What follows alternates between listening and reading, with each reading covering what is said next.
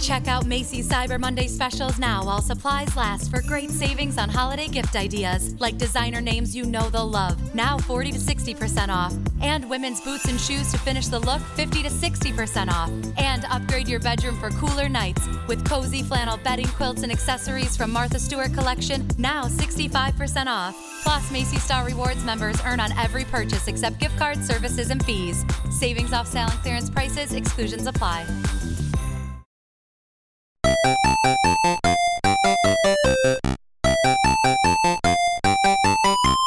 right, everybody, welcome to another week of the Retro Gamers podcast. Uh, as you can see, Larry is not here this week, so I am doing the intro. So, welcome everybody. Uh, those of you who are listening and watching, uh, my name is Anthony. I'm one half of the Retro Gamers, and joining me this week, uh, filling in for Larry, is my good friend Rich, who's uh, over in Brooklyn, New York. So, what's up, Rich? Eh, it's not the temperature. I'll tell you that much. Not the yeah, no. You were telling me before we started recording that uh, it's really cold there. So, how cold is it in good old Brooklyn?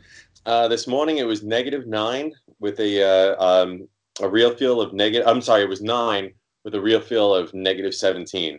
oh, that to a wind chill. Fourteen. Mm.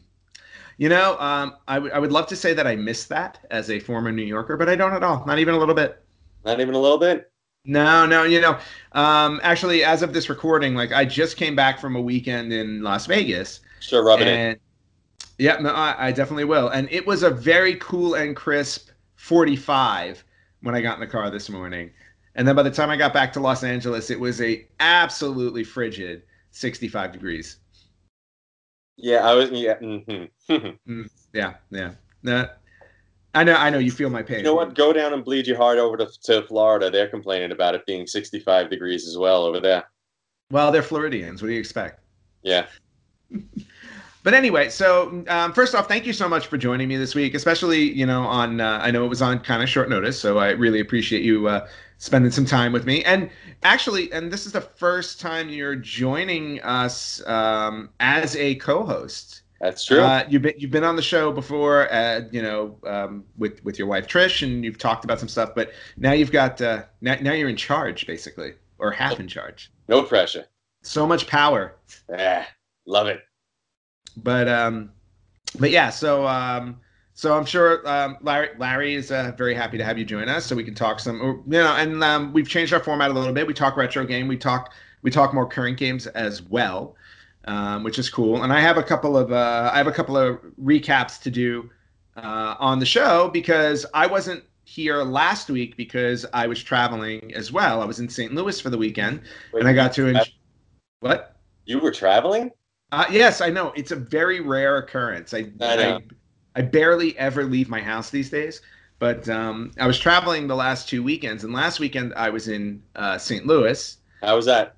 Uh, it was it was cold, and uh, they got a foot of snow while I was there. So, yeah, I happened to show up the night before a big storm that went across the Midwest, uh, and then hit uh, went all the way to Washington D.C. So uh, I we uh, I was visiting friends. Did not do a whole lot because of the snow. We did get around a little bit.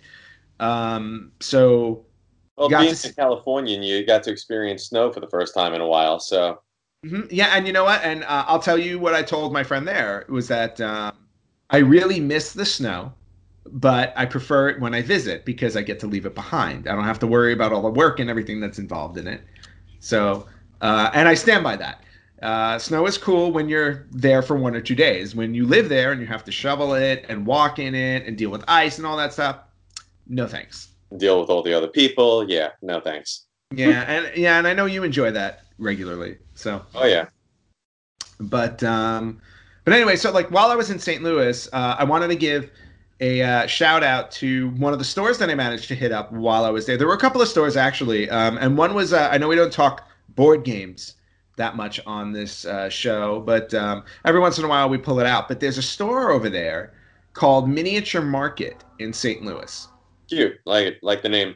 Yeah, and I have to say, uh, it's probably the most comprehensive board game store I've ever seen. Now they have um, they have um, uh, all the RPG games and everything like that, like uh, Warhammer and all that stuff on one side of the store, and then the but the other side of the store is all board games. And I've never seen so many board games in my life. Mm. Um, it was absolutely insane. And the name of the store actually sounded really familiar to me, and I couldn't figure I couldn't put my finger on it. And I'm like, why do I know Miniature Market? And then when I did a little bit of research, I found out that Miniature Market was actually I have a cat who decided to jump up on my lap. You can see Yep. a tail wagging. That is not my tail. That is my cat's tail. I will, I will I will show proof that it is my cat. They always love to get involved when I'm recording. Always. So now they get to be on TV. There you go. Um, but when I was doing the research for Miniature Market, I I realized that the reason why I know the name is because uh, go back about ten or twelve years, or maybe more than that. You remember when HeroClix first came out, the little HeroClix Yeah. games? yeah. So Larry So they and- were hot, they were there for like a hot minute. People loved them, Mhm. and then it just kind of faded into obscurity. Well, do you know that they still exist? Really? Yep, they still make them. Did they not- just they just recently came out with I, I don't know how old they are, but I did see them in a store recently. Uh, Batman uh, Batman sixty six television series Hero Clicks that you can No play shit. with, Yeah. which is kind of cool. Yeah. But but um, the reason why I bring it up is because when my friends and I, like Larry and Anthony, um, and a bunch of us, when we used to play HeroClix, we would order a case of them online because we wanted to make sure that we got the um, the uh, wha- wha- wha- whatever the rare ones were called, the uniques. Right. We used, we always wanted to make sure we got the uniques, and if you bought a case, you kind of wound up with like six or seven of them, and then we would randomly pick out pack, you know, boxes, and whoever got them got them. But um, the place we used to order them from, one of those places was Miniature Market. Really? So yeah, so I basically wound up at the hub of a place that we used to shop at like 14 or 15 years ago, maybe for HeroClix. So I thought that was kind of funny. you know, going with how it's it's funny how much smaller the world has become. Yes. I mean, here's this place that you you ordered from for how long, and you know, all of a sudden, just you're on a trip, and next thing you know, boom, you're there. I'm in the store. Yeah. And to top it off, the, the prices for their board games themselves were actually really, really good. And dare I say, I think they can not only compete with Amazon, I think they were better than Amazon for some of them. Really? Yeah, some of the sale prices there, I was like really surprised. Um, so I wound up picking up a game. Um, I picked up a small dice game called Lucidity that has to do with like nightmares, and I'm all about nightmares. Mhm. So uh, I'm gonna try that out with friends to see how it is. Then the other store that I visited in St. Louis, which uh, I promised I would give them a shout out because I thought they were a really cool store. They also had board games, but it was mainly a video game store. Uh, the name of the store was Arch City Gaming. okay. Um, I think it was Arch City Gaming LLC, but it was called Arch City Gaming. Um, and it was a, it was a retro store. They had everything going all the way back uh, to the Odyssey uh, up to present. Lots and lots of beautiful stuff. Uh, and I went. I, what? How are the prices? The prices were actually pretty good. Okay. Um, I picked up. Uh, I'll just show this. This is kind of wrapped up, but um, I haven't opened it yet. But I got a poster, and I'll show this off again one day once I open it. But you, I don't know if you can see like what this looks like here. It looks like a controller. yeah, I see the Right. the PlayStation controller. Yeah. It's a periodic table. You know the periodic table in chemistry. It's a Oh, yeah. periodic table of uh, video game controllers. Really? So that was really cool. That's kind Um, of awesome. I love that. Yeah, that that was really awesome. I'm looking forward to framing that. And then I also snagged a game for the Sega CD. For some odd reason, when I go retro shopping, Sega CD is kind of the first system I look for, and I don't know why. I, I'm very fixated on Sega CD. I don't know if it's because it was the first real CD-based system that I that I had, but I gravitate towards it. So I picked up a boxing game called Prize Fighter that I used to own. And it was basically full motion a full motion video boxing match, and you just had to you know, punch the guy at the right time, and then it would go into an anim- you know, it would show the guy getting punched, or the guy would punch you, and the thing would shake. It's not a not a great game by any means, but um, I picked that up, and then I picked up something else that we'll talk about a little bit later because it's related to one of the other segments. Okay. So I'm going to circle back there. But um, uh, anybody who's in the St. Louis area, um, you should definitely check out Arch City Gaming. Mike, uh, you know, we put po- uh, pho- uh, images up on our Facebook page. Uh, the owner there, Mike, you know, responded and gave it, you know, was very grateful. So, Mike, you know, great store. Love your store. Uh, definitely visit it again next time I'm in St. Louis, especially because of what I managed to pick up there, which we'll talk about later. And then this weekend, which I just came back from, right before this rec- re-recording this, I went to Las Vegas. And whenever I go to Las Vegas, there are two places that I always visit. One is the Pinball Hall of Fame, which I absolutely love. And uh, Rich, That's next fun. time, yeah, next time you're out here, we got to hit up Vegas. And yeah, Vegas, you know, gambling and all that stuff, but we got to hit up Vegas for the Pinball Hall of Fame because I think you'll absolutely love it. i'll go crazy for it. I love good. There's nothing better than a good pinball game. I mean, like, oh yes, used to love when you would go to the backs of like some of the stores and they would have it or whatever. And there was one uh, when I was a kid. I used to love the Mars Attacks. Had a oh my god, yes. and I loved that one. I used to be able. I don't know what it was about that one, but I was always able to get like uh, free games out of it because just I guess the way the scoring always worked, Yep. I always got the the free game out of it. Uh, you always hit that whatever that target score was. Yeah, Yeah, it was either that or you had to match. You know, when you ran out of balls and you know it gave you the opportunity to match, which I never did. I think. I matched once my entire life. Yeah, so the uh, the Pinball Hall of Fame, they've got a lot of games that I know you would love. They've got two Spider-Man games. One of them is always out of order. Uh, it's an older one. I, I guess they just haven't figured out how to fix it. But um, just the artwork on it is absolutely stunning. Oh, I can Um, imagine. yeah, there's an uh, there's an X Men one. Um, they've got a Nightmare on Elm Street one, which So I personally love. Movie yeah. X Men, cartoon X Men, Cartoon, uh, comic book X Men. comic book X Men. Nice. comic book X-Men. Uh, and it, loo- it looks really, really good. There's like a 3D model of Wolverine in there and everything. It's it's a really cool game to play. Uh, but anyway, uh, My local comic shop actually um, had for a while. I don't know. I haven't seen it there in a while now, but they had a Superman pinball game that uh, they had. They had gotten it signed because Neal Adams does a lot of uh, signing events there. So they had Neal Adams sign it. oh, So- that now that's special. Yeah. Very cool. I think I saw the Superman one. Uh, I saw a Superman pinball machine, but it was in the store across the way Mm. from the Pinball Hall of Fame because there's a store across the way that I go to called the Gamers Paradise where I do some retro shopping, and they have a small Paradise. arcade. What? Is it a paradise? Uh, it's a paradise for me.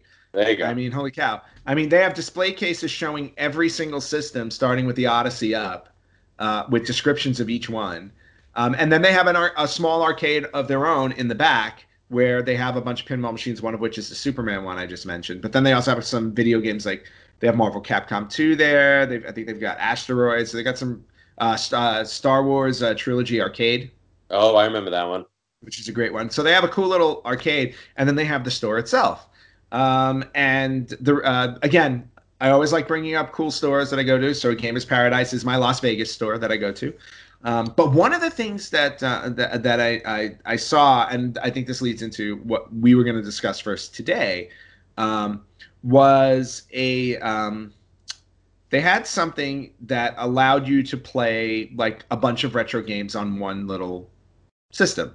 Really? Um, yeah, and I know, and it's one of the things Larry and I debated all the time um, with you know because you know using emulation to play games or not is it a good thing? Is it not? What's the legality issues with all of it? Um, and so uh, I thought this would be the perfect opportunity to start discussing that with you and what your thoughts are with it because lately or most recently nintendo has now been attacking and not attacking they've been legally attacking they've been legally going after right. any emulation sites what was it? They uh, shut down. Uh, was it uh, EmuParadise? I think they recently shut down. i think they shut down emuparadise and i think love love roms or something like that Yeah. um, but basically anybody who's got uh, roms out there of nintendo you know of nintendo games or anything nintendo owned that you know you got to look out because they're you know now they're coming after people legally um, Yeah. but then there was always the question of well are is there any um, is there any legal standing for people who do play emulated games you know for example like if i own a game like and my stance has always been if i own the game or physically own the game and i paid for it i don't see a reason why i can't have an emulated version of the game because i did pay Okay. for it originally so, Right. but um and i know like as we you know as we grew up with the you know with the birth and the boom of the internet Um, and of course, you know, the whole Napster fiasco with, you know, do they have the rights to the songs and, you know, the, the famous, um, the famous court case that Metallica um, did going after Napster. Yeah. Um, which eventually, which eventually, I think one, was one of the main reasons why it doomed Napster. What'd you say? By the way, I was one of the people that Metallica kicked off. You're, you- you're one of the people Metallica went after. yeah. Nice. Yeah. Did did did, did you adhere to their wishes? Um, yes and no. Yes and no. Yes and no. So, but uh, it was no, it was just funny. It was like I tried to get on Napster back in the day, and all of a sudden it said uh, you've been banned, you've been blocked by Metallica, and I was You've like, been- wow, you pissed them off. yeah, hey, listen, whatever. It was a Yeah. long time ago. I know, and there, and you know, and with Napster came a whole bunch of other sites. There was like uh, I remember one called BearShare, Mhm. which did the same exact thing. But basically, you know, um, we grew up with the internet, you know, with the internet being born, and then all of a sudden, people figuring out ways to offer content for free.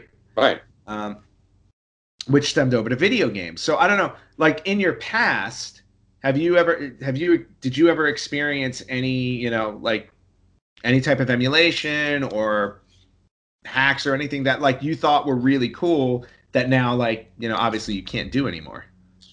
Yeah, no, I mean, look, you, you, emulation. Uh, here's here's my you know my thoughts on it. First of all, is look you this stuff that's out there. First of all, it's getting harder and harder to to find some of the games that you might want to be able to get. Um, even though you have eBay, you have all these other things. That does make it a little bit tough. Um, I guess the other thing is, you know, playing it. one of the features that I love about that an emulation allows that the actual versions don't allow is that save state. Mm-hmm. I love being able to because especially nowadays, it's like who has the time to sit there and and try to you know like you're trying to land that friggin' the plane in Top Gun, and it's like I don't want to sit there and keep having to play the first mission over and over and over Mhm. again because of the fact that I keep die I can't land this plane, and Right. then it's you know it's like all right save state boom try to land it I didn't land reload boom go back, so I love that aspect of it, but going with something you were talking about the modding, uh, the the ha- uh, the hacks rather Mm-hmm. those hacks there are some phenomenal hacks that are out there that um, you know that that i've seen that are really really cool um, one that i just recently seen was um, i'm a i'm a huge metroid guy love metroid love the original super Yeah, metroid La- Larry actually said that uh, this was just going to be a Metroid only conversation this week. Once I told him that you were going to be on. That's all right. but um, they somebody apparently took um, Zero Mission, the the original Metroid, but redid it using the Super Nintendo graphics and sprites. Oh wow. Yeah, and it's weird. Like it's weird trying to play it because it's like they took a lot of of liberties to it. Where um, you know, it's like you actually see the ship coming down. You see the you know Samus running in into uh, Planet Zebes now, um, and it's like wow, that's that's kind of cool that you did that. And then the other thing is, it's like you know you're used to the old games where it's like you have to keep hitting the button to be able to shoot. Mhm. Now it's like you press, you hold, and it just keeps firing. Oh, okay. So that was kind of like kind of Saves cool. saves you uh, the potential carpal tunnel. But then all of a sudden I was thinking about it, and I'm like, oh wait, that's actually the way it worked in the original Metroid. Was you just press the button and she would just keep on firing. Mm-hmm. And I'm like, wow, they did their homework pretty well on that one. So Very- that's kind of cool, you know, being able to see that, and then of course, just having that that Super Nintendo graphics of it. Because once again, going into it, I love myself my Metroids. Yeah. This year has us all wanting to be healthier, and that includes our eye health. But how do you get vision coverage if you're retiring? It's actually pretty easy. VSP, the vision coverage many people get through work, offers individual vision plans. Enroll anytime, on any device, and start using your benefits the same day. You don't need to be an employee to get employee level vision coverage. Visit VSPDirect.com today. That's VSPDirect.com.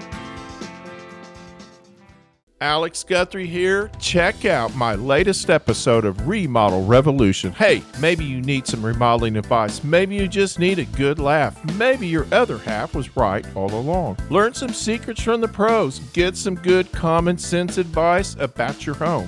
You might find we've made some of the same mistakes. Listen, there's nothing a little bit of humor won't fix. And don't forget to subscribe so you never miss another episode of Remodel Revolution. And Super Metroid, you know, was fantastic. The graphics were great. It was smooth. So up, updating the previous version on the NES is, yeah, I mean, it's just awesome. Yeah. And then But- uh, there was, uh, I remember there was uh, once again going into continuing the love fest of Metroid. hmm Um, I think it was uh, I forget it. I forget the exact name of it, but I think it was a Super Metroid redesign. okay. Have you played this one? No, I have not. Some apparently some people went out there and they just they took the map and basically made it where it's like, okay, you want to be able to beat Super Metroid, you have to do this knowing how to do every single trick in the book. Like Oh, you wow. need to know how to bomb, you need, need to bomb jump, you needed to know how to wall jump, like everything. You needed to know how to be able to run, um, and then uh, with uh, the the hype, not the hyper jump, but when she would jump and then just hyper shoot across the screen Right. You needed to be able to do like all of those things. So it was I I you know, I mean like I've seen people give up on this really really fast cuz it's it's hard. Well, yeah, I mean, diff- difficulty is always going to play into those things, um, but you know, it's also part of the challenge. I mean, again, one of the things we grew up at, we didn't have save states, No. not for the most part. Um, you know, I mean, aside from a couple of games like Zelda, Yeah. um, where you were able to, I mean, most games it's like you sat down and you played until you beat the thing, Or you um, died. or you died, and that was it. Um, some of them had, you know, a, a handful of them had codes like Mega Man. Yep. Um, we give you a code, but for the most part, it's like you were in for the long haul the minute you turned on that game. Yeah, yeah. There was this great picture that I saw online. Um, it was a, I'm guessing it was a father. He had the old Lion King from the Super Nintendo, Oh, I love that game. It's so hard. and he goes, "I will give you twenty dollars each if you can get past the third level. How hard could it be?" Yep. And from what I understand, I never played it, but I've heard that you know you were just saying that game was like really super hard. It was. I remember the um, the first time I got. I don't remember if I. I believe I beat the game if I don't if I'm remembering correctly, but I also remember how long it took me to get through that game because it took forever. And I remember like specifically, there's one level uh, with the stampede. I think that's the level he's talking about. Yeah, that might be level three. Um, because I know I remember levels one and two fondly because I played through them a million times. Because level level three, which I believe was the Stampede, was so hard to get through, uh, and it was such an interesting. Um, it was such an interesting angle because it was Simba running towards you. So you're watching Simba running at you towards the screen, and then you got the Stampede running behind them, and you just got to move out of the way at the right time. But it was always so hard to read when you had to move. Um, eh, yeah. Um, All right, so question for you: Yeah. What's harder, the Stampede or the bikes in Battletoad? Oh, I think you gotta go with Battletoad. Yeah, Well, mostly because I don't think I ever got past that in Battletoad, and I actually did get past the Stampede in Lion King eventually. So, fair enough. so I got to go with that. Yeah, Battletoad is definitely a game I've never beat. Um, but uh, going back to uh, going back to um, hacks and everything like that. I mean, do you think like with the way you were explaining Metroid?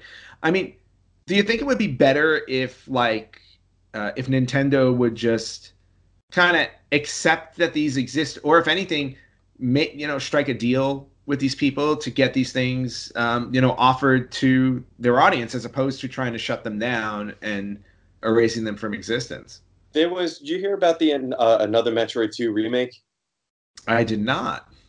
So it was a guy. He had this project that he ran for years, absolute years. Mm-hmm.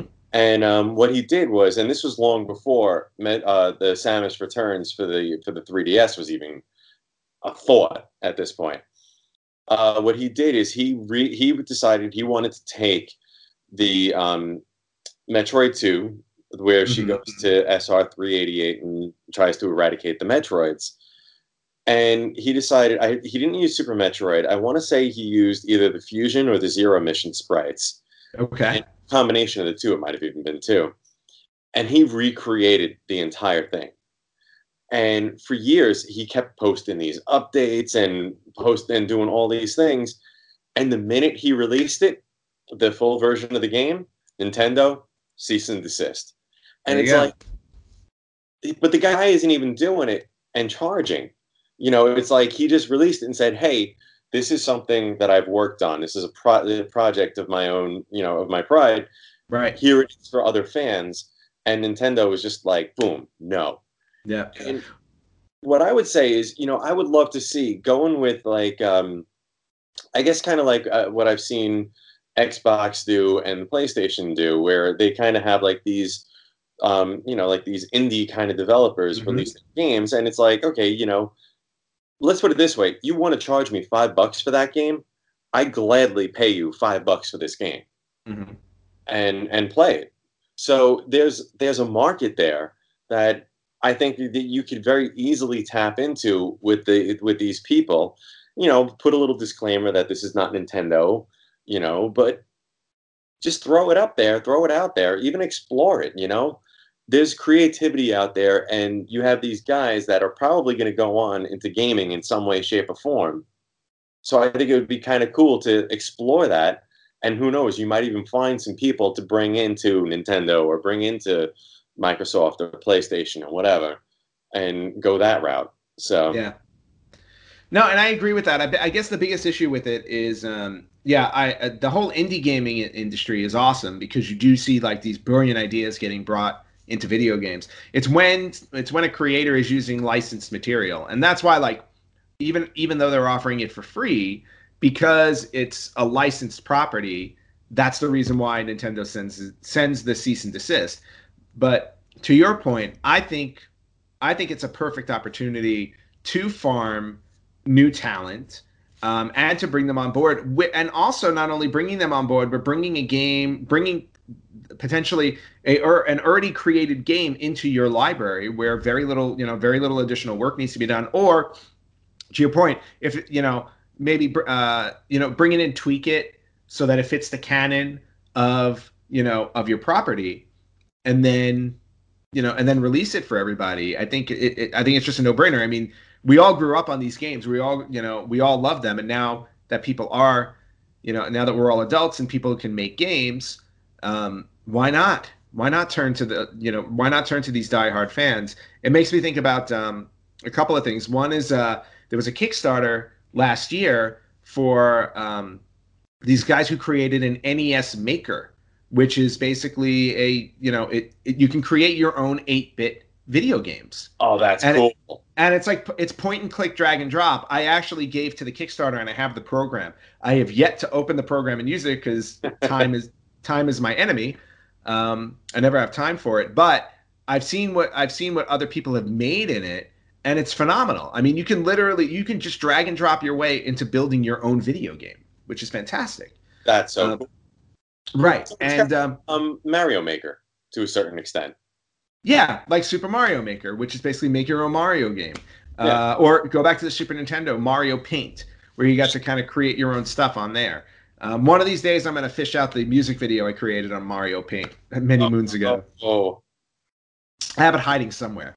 But um, but there but the point is it's like, you know, somebody who's making like a, a program called the NES Maker, like that's not necessarily like, you know, that's a couple of fans of, you know, the 8-bit gaming era that are trying to, you know, pay homage to it in a way by allowing people to create their own independent games, which I think is an awesome opportunity. Um, Oh, and then go ahead. no, good No, no, finish.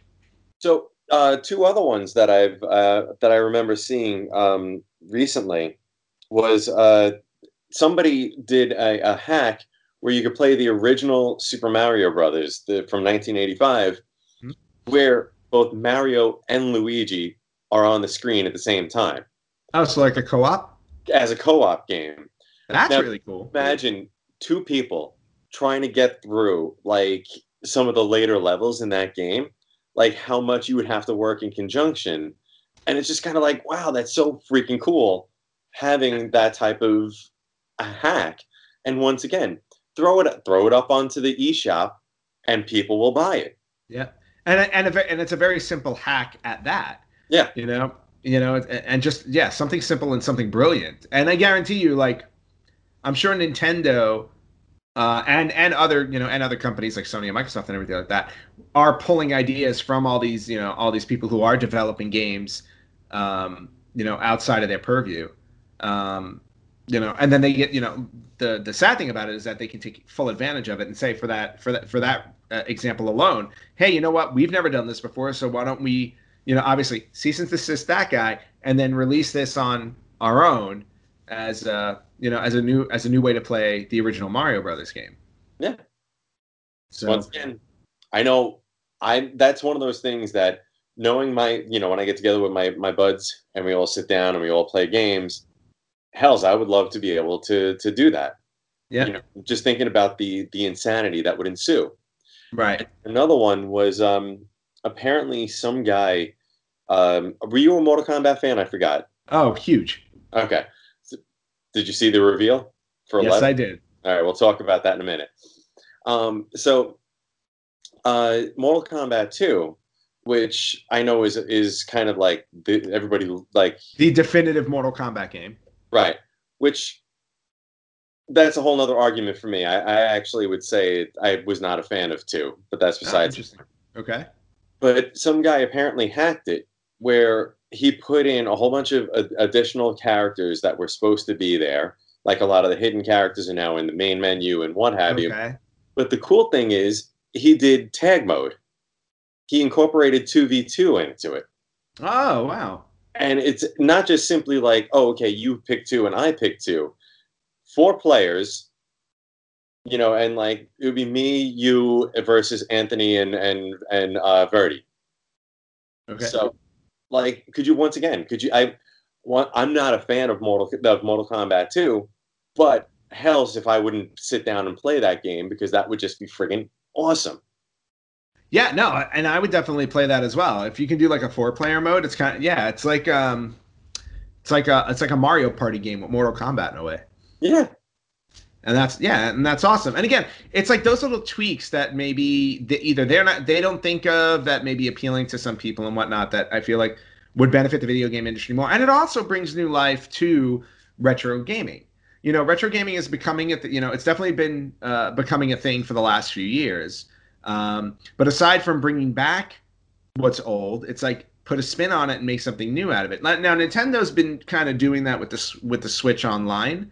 So, for example, like there's a there's a Legend of Zelda on the Switch Online where it's kind of like a faster way to beat the game. It's already halfway done for you. Hmm.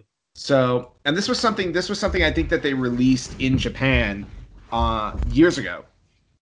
Uh, it was just like a, it was just like another way to to play through the game if you didn't have the time to or you couldn't figure out how to do all of it. It's like, well, we here we give you a little bit of a handicap and we give you some of the items um, so that you can get through the game faster.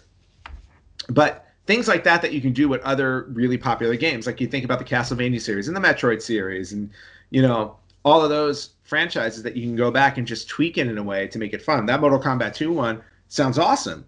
Yeah. And I would love to see that. And I would love to see that with Street Fighter or any other fighting game that you loved playing on those older systems. Well, even going uh, with an actual release that they did was the NES remix. Yes, that was fantastic. Oh my god, I loved it. And just, you know, it's like, okay, I don't want to sit down and play through the entire game to beat, you know, all of Metroid. Okay, well, just play through these quick little snippets. Mm-hmm. And oh wait, you could beat Kraid, you could beat Ridley, you could beat Mother Brain and escape. You know, it's Yeah. it, the Cliff Notes version of the game, and it's Yeah, Yeah. or or the, or they played you know or they played with the level, so you had to do like something specific right. um, before you got through it. Yeah, I mean, yeah, something like that is absolutely brilliant. So, um, I you know to me, I say invite everybody that you can to join in the fun instead of just trying to you know slap everybody with lawsuits. Yeah, absolutely. Yeah. Well, I'm glad you're on the same page with me on this. It, uh, it makes discussing it a lot easier. well, if, the, if I wasn't, it would make it for a very interesting argument. Well, let me, I mean, uh, and you know what? Usually, I'm on the other side of the argument because uh, I understand the, you know, I understand what material is proprietary. You know, I mean, I work in the entertainment industry, so I'm always about. I'm very anti. I'm very anti movie piracy. Right. You know, so whenever I hear anybody talking about, oh well, you know, I downloaded the movie online and I watched it for free, I just look at them. I'd be like, you know, thousands, thousand, thousands and thousands of people worked on this stuff, and you know, the more people that download it, the less likely these people are going to get hired because you know it's it's it's a give and take. It's like you're st- you're basically stealing money. Granted, the film the film industry to me is very overinflated as it is, but at the same time, it's like you know tons of people work on this stuff, and for everybody who downloads it for free, you know it becomes an issue on the back end. Uh, it's the same thing to me. It's the same thing with video games, and I understand the whole idea of license rights and all of those things. I'm just saying there's got to be a window. There's got to be Yeah. a window where you can open it up and say, hey, you know what? If you've got a great idea for Metroid, if you've got a great idea for Castlevania, you know, instead of just making it and throwing it out on the internet, um, you know, bring it to us, present it to us. The same way, you know, the same way you can send, um, you can pitch a, a movie or a TV series to Amazon or to Netflix or something like that, where you can submit it. Submit your game to Nintendo or Sony or whoever, and you know, and see what happens. Even if it is for a licensed property, you never know what can necessarily happen. Of course, then comes the risk of, oh well, they stole my idea and they made it themselves. Right. But um, you know, it's just, it, you know, le- legal stuff sucks. Yeah. That's that's the. other- I would love to get a. I would love to actually get like a like a lawyer on here to actually really get into the meat of it because it's a it's a constant debate that we have or a constant discussion we have because especially now lately like all of a sudden we hear this news stuff comes up between Nintendo and all these other companies. Um, the Friday the Thirteenth game Yeah. on PlayStation 4 and Xbox One was, you know, a victim of that because the writer, the writer of the original Friday the 13th won his, you know, won his lawsuit in court. Um, where you know they said that he had the rights to the film, not the director, um, and as a result of that, instead of the writer saying, "Okay, now continue developing the game and just give me a cut," Wait, he killed it. what He killed the game. he basically killed. Yeah, Yeah, see He what made- I did there? yes, he killed the game. He slaughtered the game. He no, he didn't kill the game outright, but basically as a result of the of the court uh, or of the uh, lawsuit, they're not allowed to add anything else to the game. So they can't upgrade the game in any way. So the game still exists and you can still play it in its current format, but you can't add anything new. And the and again, for games like that that are multiplayer online games, the bread and butter of them involves adding material. And because they can't add any material, it's just a matter of time before it becomes DOA because you can buy other multiplayer games where you can get upgrades constantly. Dead by Daylight is a perfect alternative to Friday the 13th, but oh, every way, when you What? you asked me about that game, uh, Mhm. if I and I said, "Oh, wasn't that a launch game?" I was thinking of Dying Light. Oh, okay. That was the one I was thinking of. Right. No, De- yeah, Dead by Daylight is a multiplayer online game. But then every like every month, just about they're releasing new stuff that you can buy, new outfits for characters, and, and then every so often they add a new level with a new killer and a new character you can play. Yeah, so they got So- Michael Myers. They got Freddy. They've got Michael Myers, they've got Freddy, they've got Leatherface, they've got uh, the pig from Jigsaw. Like they've got licensed people in the game. Yeah. And with the way with the way Friday the Thirteenth is going, I'm I'm I'm gonna predict it won't be long before you know we're gonna see Jason Voorhees show up in Dead by Daylight because the Friday the Thirteenth game is gonna be dead. Yeah. So, um, but again, it's just one of those things. It's all it, it's all these legal debates, and then you know, um, are hacks good or bad? Are emulations good or bad? Would love to hear from everybody who uh, listens and watches our show because this is something you know that affects all of us now as gamers, uh, especially retro gamers. Games that Check out Macy's Cyber Monday specials now while supplies last for great savings on holiday gift ideas like designer names you know they'll love. Now 40 to 60% off. And women's boots and shoes to finish the look 50 to 60% off. And upgrade your bedroom for cooler nights with cozy flannel bedding quilts and accessories from Martha Stewart collection now 65% off. Plus, Macy's Star Rewards members earn on every purchase except gift cards, services, and fees. Savings off sale and clearance prices, exclusions apply. Thanks for calling Toyota. This is Jan. Hi, Jan. I heard Toy Odathon is on. It sure is. Perfect. I'm getting a head start on my list for Santa. Well, we've got great year end deals on Camry, Highlander, RAV4, and more. But what kind of toys do you have? It's actually Toyotathon, not Toyotathon. We have great deals on vehicles, not toys. I'm sorry, sweetie. Okay, what can I get for five bucks? Current offers end November 30th. Toyotathon ends January 4th. Participating dealers only. Toyota, let's go places. You guys can't get your hands on anymore. Arcade games that you never see come to a system to play. It's like, what are your thoughts on this? You know, have you played them on an emulator site before? What do you What's think? Sound game you used to play as a kid. You would love to see. You would love to be able to sit down and play again. WrestleFest. There's no question. Yeah. No question. I put probably put more corner quarters in WrestleFest than any other arcade game, hands Mhm. down. For me, You, you got. And oh, the original Aliens. That game was awesome. The side-scrolling shooter. I Yes. love that game. Loved it. That that game was amazing. And again, these are games that we don't see anymore. Like we'll never like, or at least until somebody licenses them the right way, we don't see them available for download. Every once in a while, we get one like uh, Xbox 360 got X Men the arcade game, got Simpsons the arcade game, which is great. I was like, but there are hundreds, if not thousands, of arcade games that we've yet to see ported to a console. Yeah. Um, you know, Spider-Man arcade game. Do you remember that one? yeah. What about this? Do you remember the Spider-Man one? Yeah. Yep. The Spider-Man one, which played like Captain America and the Avengers. Never saw that anywhere. Black Uh, Hawkeye, and um, Namor, Submariner. Yep. Mhm. Yeah. So then again, so yeah, so just sound off on our Facebook page, um, facebook.com slash retro gamers podcast. Let us know your thoughts about uh, some of these games, what you think about the, you know, the legal issues. Do you like, do you prefer seeing hacks or not? Um, and what kind of games, you know, do you wish they would bring to uh, our consoles that uh, you haven't seen yet? yeah, uh, Streets of Rage remake. I don't know if you ever. That's another one. That looks awesome, though, by the way. Oh my god! I mean, from what I've seen of it, yeah. the- so, but that's actually officially going to be released. What was that? That's official. That will be released. Really? Yeah, that's my. That, at least that's my understanding of it. So oh, that's awesome. yeah, see- so we'll see. All right, Rich. So um, this is going to be one of our uh, mini segments that we have on our show. I know uh, you don't. You know, you know, this is your first time hosting uh, or co-hosting with me. So uh, we're going to jump right into this. This segment is called "Did You Know." And Oh. basically, we try and rattle off a little bit of information that you know our listeners and you as well may not have actually known about a certain subject. So, this week's "Did You Know" is actually console related. So, and uh, we're gonna switch over to the world of Sega for a minute. Now, you've you've owned the Sega Genesis before, correct? I have, and, And I had to say that I also owned a Saturn. ah, yes, uh, the ill-fated Saturn. Yeah, but that's a whole nother story. Whole other story. Did you own a Sega CD? I did not. You do not own a Sega CD. Okay. But you do know of the Sega CD and how it would attach itself to the Sega Genesis, right? Yeah, right. And then there was an actual Sega CD combo called the CDX, which was one piece that had the Sega CD and the Genesis car, um, slot together.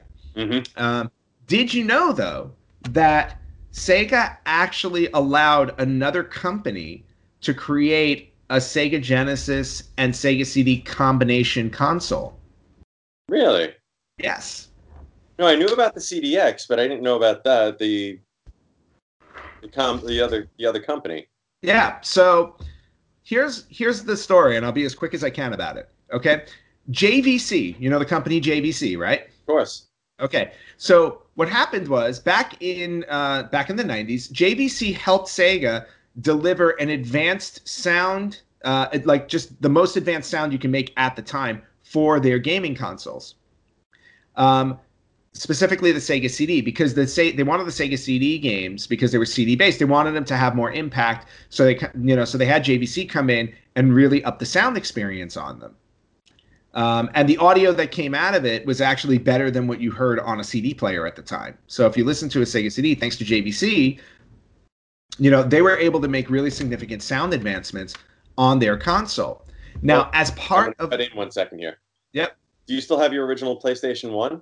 I do. It is actually the hipsters discovered this. it is probably one of the highest quality CD players that's out on the market still to this day. Really? Yep. Wow. Well, thank you for the information, hipsters. There you go. So keep going. All right, so going back to JVC. Now, as part of the deal that they made with Sega for creating, you know, creating the advanced sound for them, Sega allowed JVC to create their own console that played um, Sega Genesis and Sega CD games. And as a result of this, on September 1st, 1994, we had the release of what was called the JVC X'Eye. And it was a high it was a it was a hybrid console. That's a lot of letters, by the way. It's a lot of letters. JVC X'Eye. And the it was X apostrophe E Y E. That's how you spelled it. Okay? It came out September 1st of 1994 for a price of $499. Now, That was expensive then. it was expensive then, and there were a couple of issues with this. Um, first off, the higher price tag. You can buy a Sega Genesis and a Sega CD at the time for less money. Yep. So why you would buy this was kind of a question mark. They did add some features to it. So you can play your Sega Genesis and Sega CD in a single unit. Um, you when you played your games, it had better video and audio than the Sega Genesis and Sega CD. So you were getting some advancement for it. They added a digital audio processor in there. They added a bass enhancer that would improve the music and the sound effects on Sega CD games. Mm.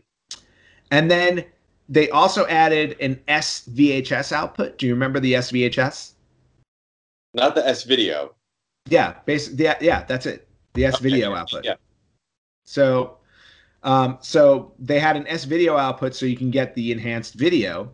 Yeah. Um, and then on top of that, for Japan, because this is very popular in Japan, not as much in the States, but there was a karaoke feature added to the system. The Japanese and the karaoke. Yeah. Um, and then they also had a MIDI output. Remember MIDI, MIDI players? Yep. It had a MIDI output that could later be used with a keyboard add on called Piano Player. Mm. You can actually play piano on it. Now, all well and good, but at the end of the day, because it was so much, so expensive, four ninety nine, it didn't sell very well. Surprising. So, right, very very surprising. So, um, so the system kind of just fell by the wayside. Not a lot of people really know about it, and the people that do know about it pretty much just know, yeah, it was a super expensive system that nobody wanted because everybody had a Genesis or a Sega CD, and that took care of the that took care of their gaming issue. Now, um, that's all the information I have on the JVC X'Eye, except for this one thing. And now I'm circling back to something that happened in St. Louis. When I was at Arch City Gaming in St. Louis, and I was looking in their display cases, what do I happen to see? I happen to see a JVC X'Eye, and I'm staring at it because I also like it was one of the things I've seen online, but I've never seen a physical one in person. It's like a Bigfoot. It's the Yeti. Exactly. Well, for me, it was a little bit of a Bigfoot because I, I all the stores that I've gone to, all the gaming stores I've gone to in my existence, I've never seen the JVC X'Eye. So, and I thought it was really cool because my current Sega CD doesn't work. Mm. Uh, I've been meaning to bring it into the shop to get it fixed or just buy a new one to replace it. Um, and the JVC X'Eye, I'm like sitting there and I'm like, okay, that's a great little combo unit. Um, and so what did I do? I You bought bought it. Dude. And that is the JVC X'Eye right there. X apostrophe I. Yeah, there you go. X apostrophe I. Um, tested it in the store. Um, works perfectly. Looks great. Um, and again, you got your Sega Genesis here, Yeah. and you've got your Sega CD right there. So it's a third. It's it's an official third-party console, you know, that plays Sega games exclusively. So that is what I got at Arch City Gaming. And again, a special thank you to those guys. And that is this week's Did You Know?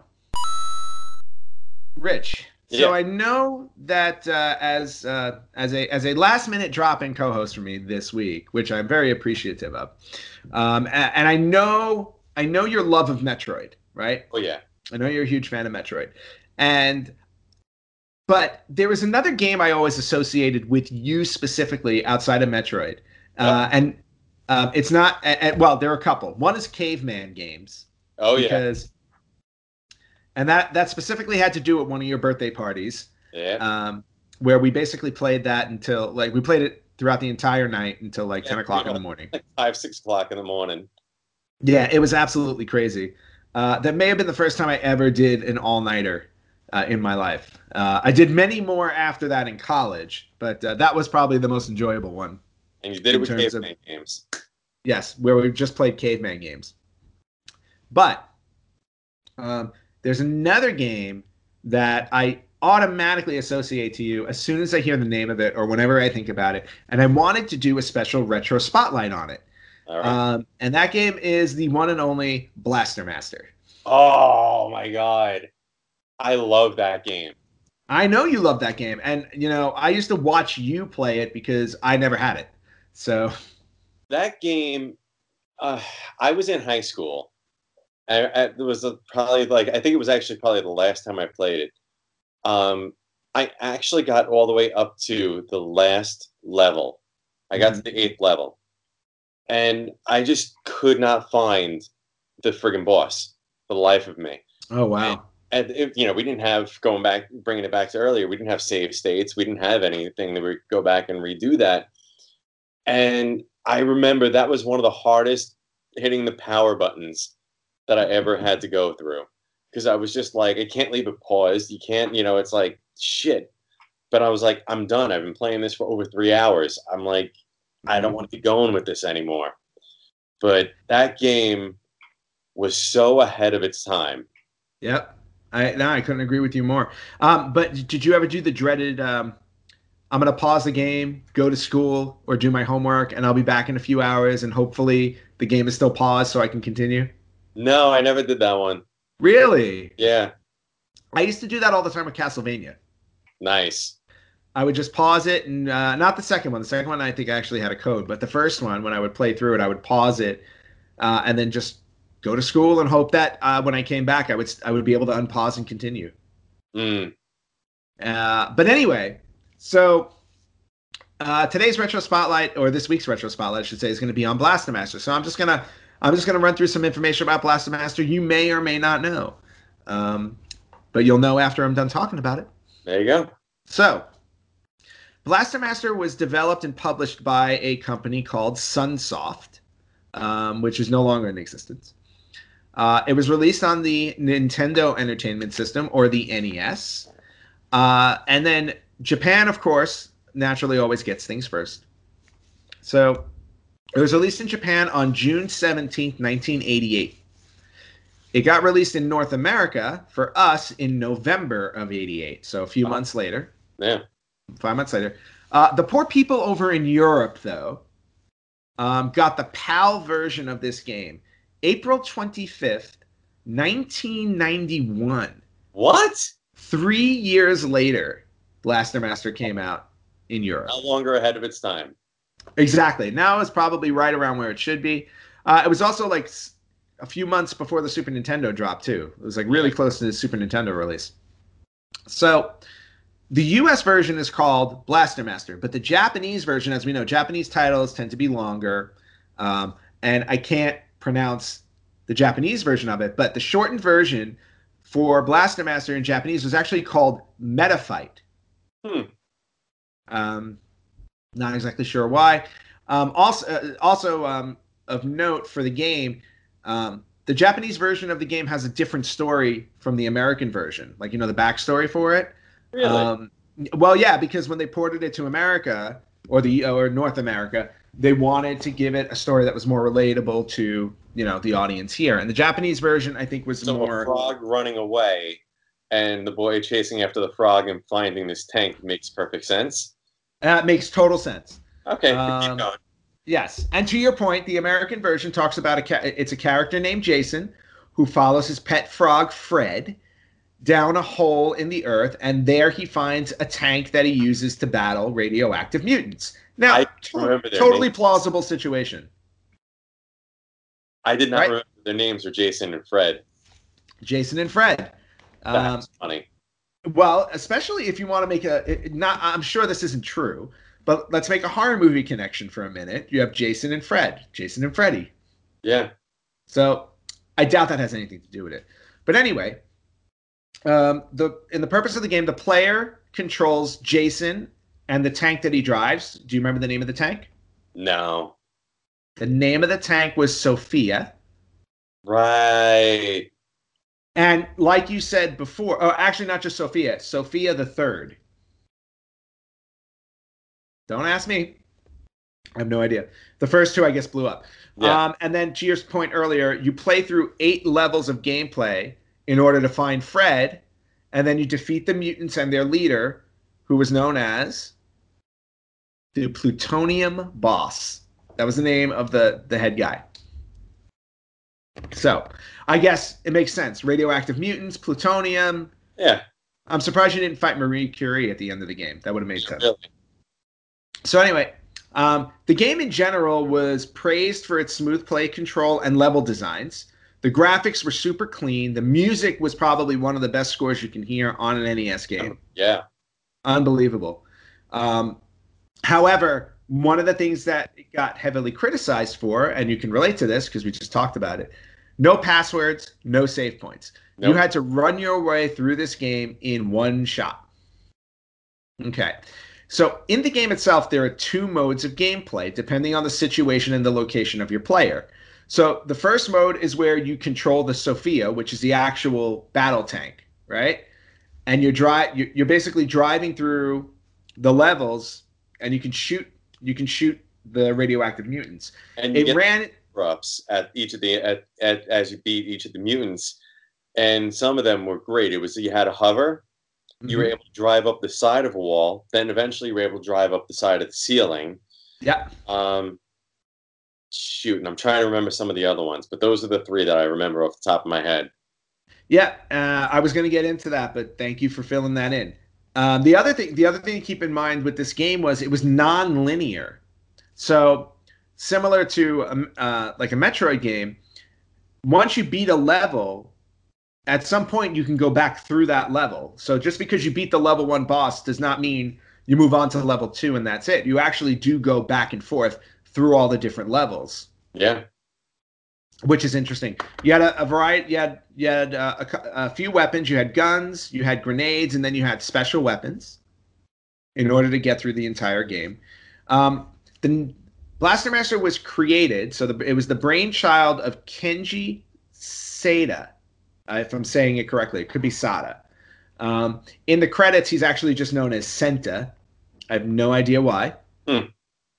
But basically, the game was developed by a part-time development team of only five people. what? That's it. Five Wow. people worked on this game part-time, and that's how we got Blaster Master. By the So- way, do you remember the the there was a cheat to beat the boss? Some of the bosses, not all of the bosses. I Yeah. believe I ha- I have it on my list. Yes. Okay, so do you want me to say it or should I wait for you? Hold hold hold that thought. I'll come back to you to explain it. All right. Okay. So, um, I told you when the the, the game was uh, originally released. Um, it was also re-released. Uh, Me- well, Metafight was a re- uh, was re-released, which on the Sony PlayStation. Uh, Yeah. So the Japanese version was released on the Sony PlayStation in Volume Four of Sunsoft's Memorial Series in 2002. Now I'm assuming I'm assuming that was a Jap- that would be a Japanese import for us. Yeah. I don't think it came out here in the states that way. Um, it was also released on the Wii, the Wii's Virtual Console in North America in on in December of 2009. So we actually got a version of it here. Um, and then we also got, let's see, Metafight was released on the Virtual Console in Japan for the Wii on June 29th, 2010.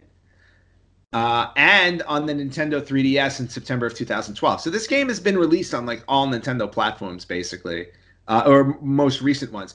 It was also re- it's also available on the 3DS here in the U.S. Um, if so, if you have a 3DS, you can download it.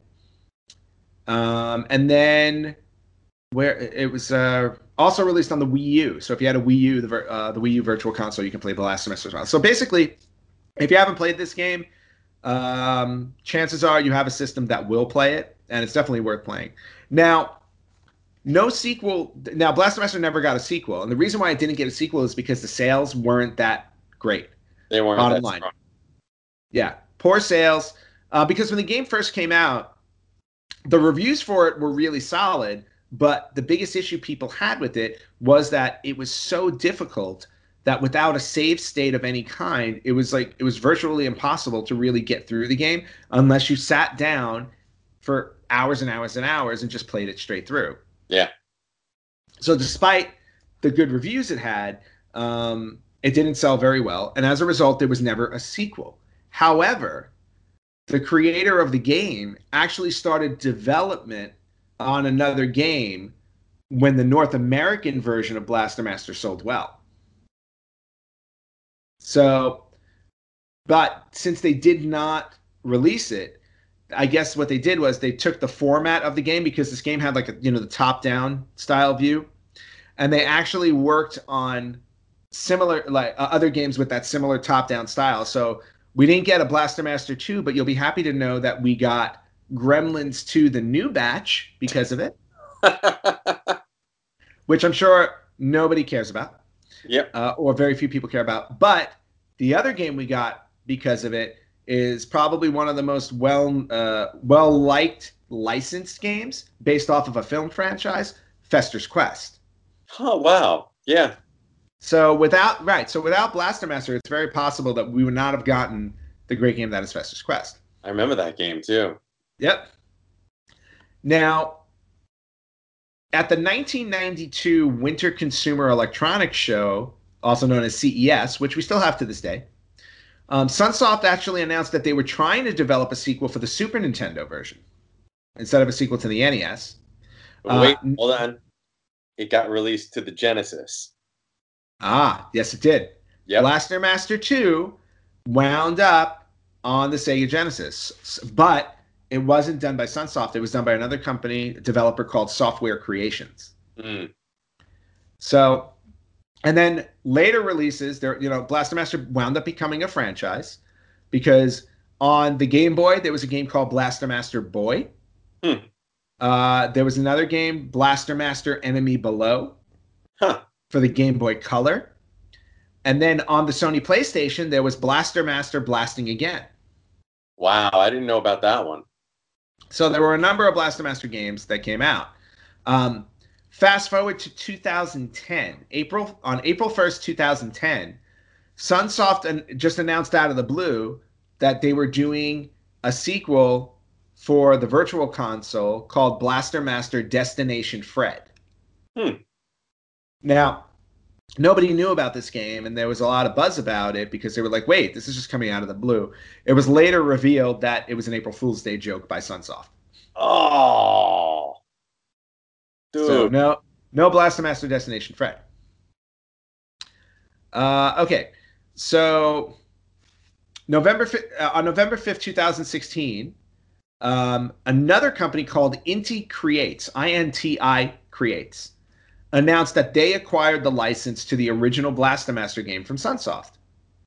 And in, on March 9th, 2017, we got Blaster Master Zero, which was a retro 8 bit remake of the original NES game released on the 3DS and the Switch.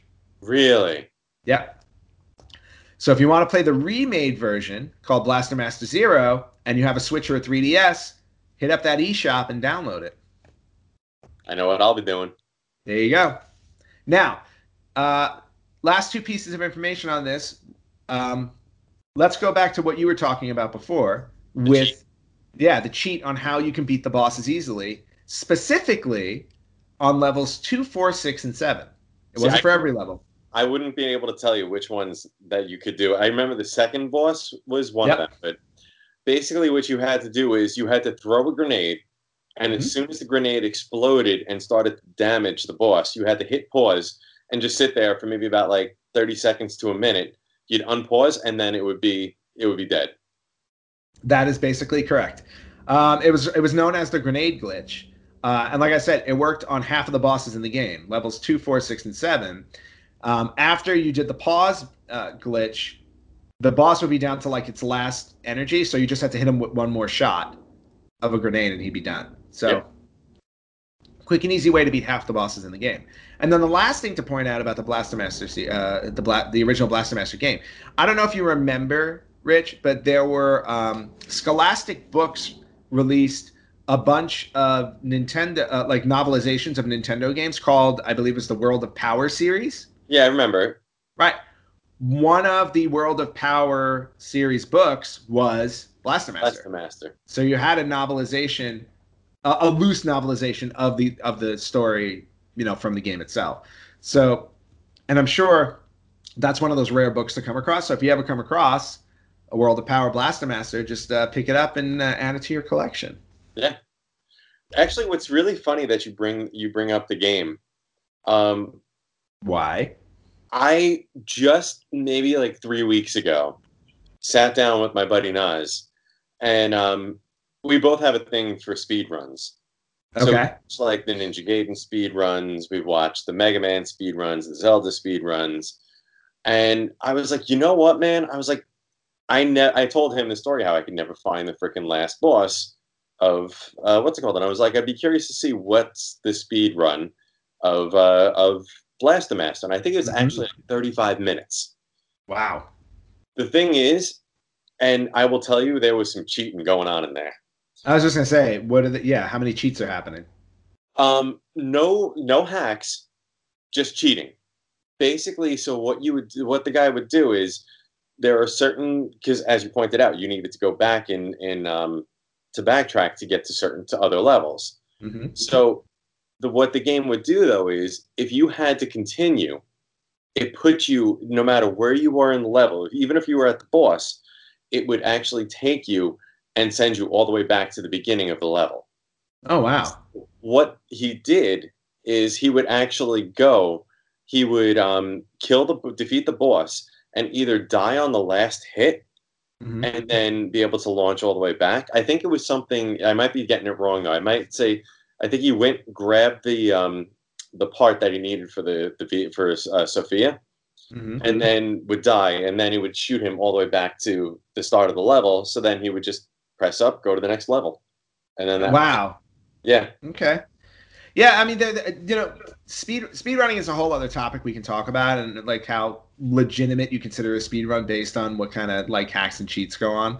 hmm So, but um, uh, but yeah, cool that you looked up a Blaster Master one because there are so many different cheats um, uh, or so many different speed runs out there and whatnot. Um, but Blaster Master again, one of those games that um, probably di- it didn't get enough credit that the the credit that it deserved at the time yeah due to the sales of the game, but uh, definitely was you know if you look at any top 100 NES game lists anywhere, Yeah. ga- it's guaranteed to show up there somewhere. Yep. You know, depending on what it is. So uh, that's all the information I have for you on Blaster Master Rich, and I hope you enjoyed and learned a few things about it. Good. And this that is this week's Retro Spotlight. All right, Rich, we've gone through quite a lot of stuff so far today. I've got one little bit of information left for you, and it's a bit and it's a big one. We are going to celebrate a retro birthday today, Ooh, what's that one? and it's a it's a big one. It's actually a pretty big one. So this week's retro birthday, this game came out in 1999, January 21st, 1999 to be exact. So it is celebrating its 20th anniversary. Okay. It was released on the Nintendo 64. Ah, see now you're gonna lose me because I'm not. I was. I wasn't an N64 guy. Ah, yes, but do you have a Nintendo Switch? No.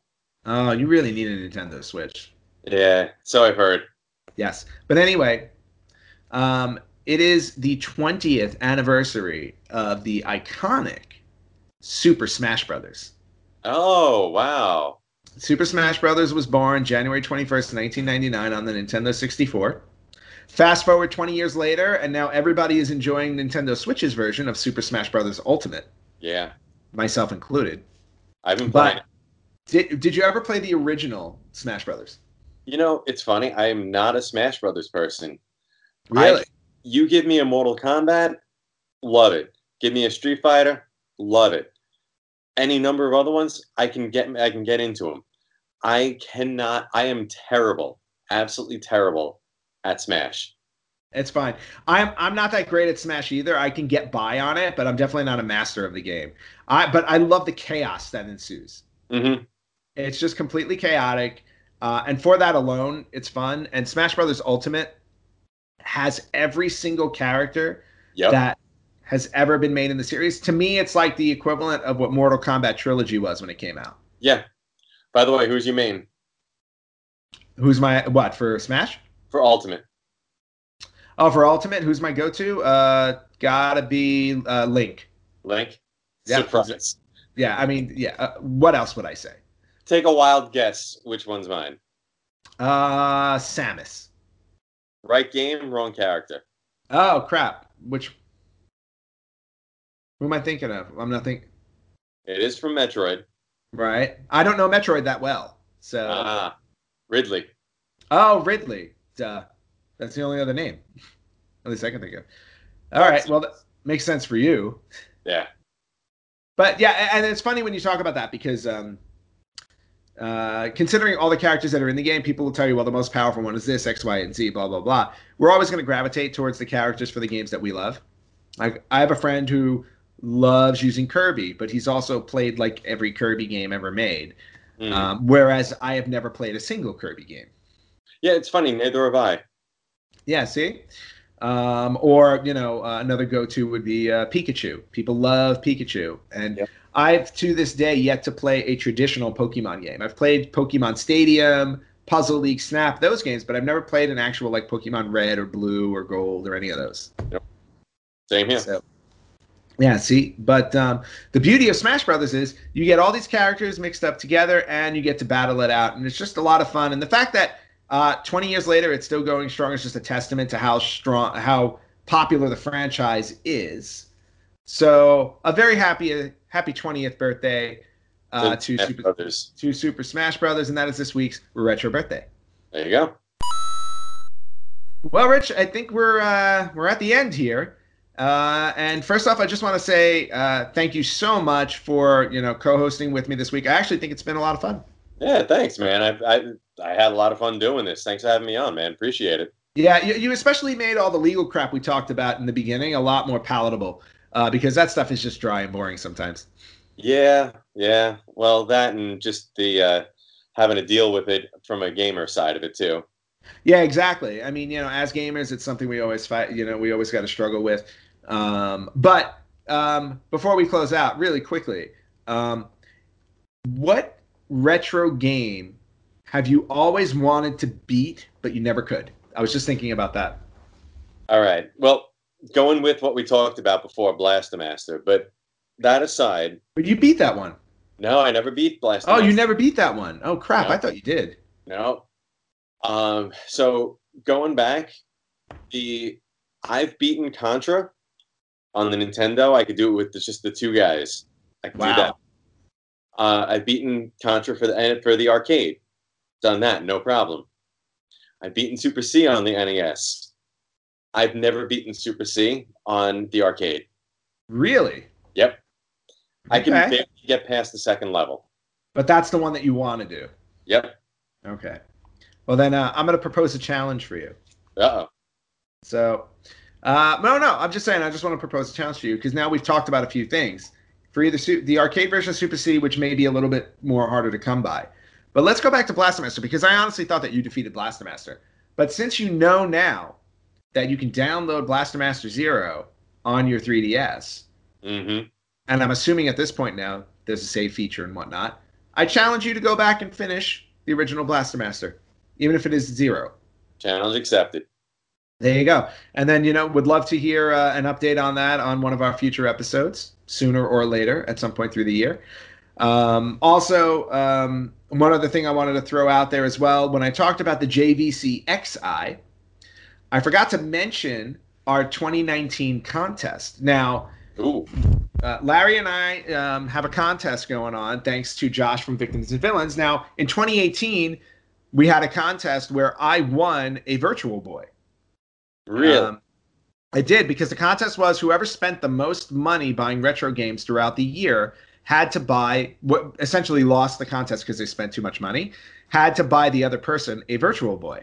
So I show this off every week to show the spoils of my victory. I own a Virtual Boy, which Larry want, you know, which Larry really, really wants to get a hold of, and I've already promised him that I'm going to destroy this Virtual Boy. So that's now I'm now I'm just milking it for what it's worth, and I'm having fun doing that.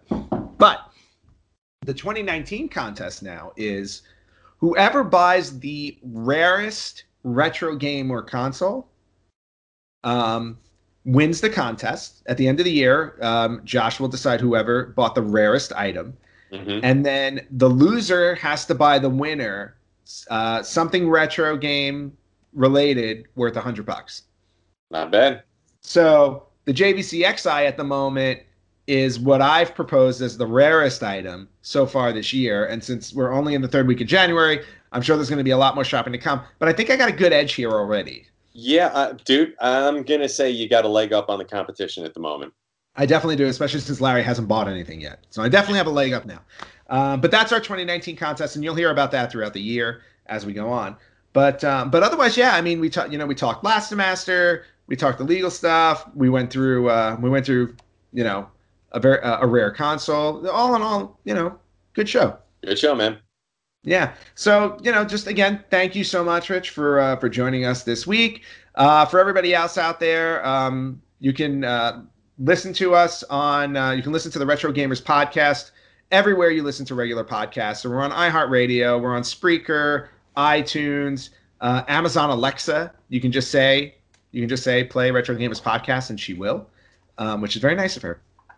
Um, you can see us. Uh, you can uh, go to our website, the uh, www.theretrogamers.com, on Facebook, facebook.com slash retrogamers podcast, on Instagram at um, Retro Gamers Podcast. And uh, God, I don't know. We have so much. We we basically have stuff everywhere. You can also watch our episodes on YouTube if you don't want to listen to them. You can actually see our ugly mugs, including Rich, who's now been immortalized on video. Um, and then, uh, Rich, what, what do you have going on? Anything going on? Uh, just uh, basically playing Metroid: Samus Returns. Go figure. It comes back to Metroid again.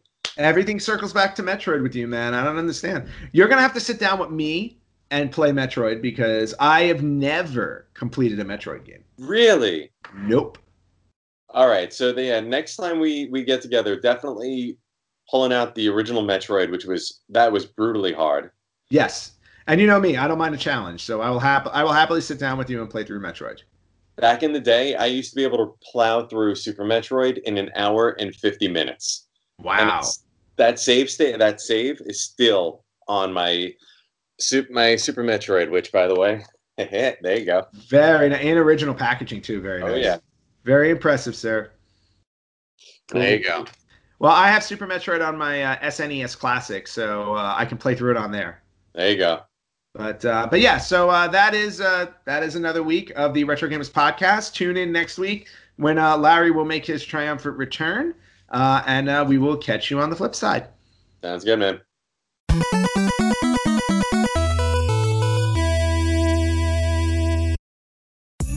Check out Macy's Cyber Monday specials now while supplies last for great savings on holiday gift ideas like designer names you know they'll love, now 40 to 60% off, and women's boots and shoes to finish the look 50 to 60% off. And upgrade your bedroom for cooler nights with cozy flannel bedding, quilts, and accessories from Martha Stewart collection, now 65% off. Plus, Macy's Star Rewards members earn on every purchase except gift cards, services, and fees. Savings off sale and clearance prices, exclusions apply. It's Kohl's Super Cyber Monday. Shop online and save with an extra $10 off 50. Plus, get $15 Kohl's cash for every $50 spent. And take an extra 20% off. Fitbit Versa 2 is $129.99. Save on Cuisinart Air Fryer and get 40% off Lego. Plus, free store pickup. Shop Super Cyber Monday today only at Kohl's and Kohl's.com.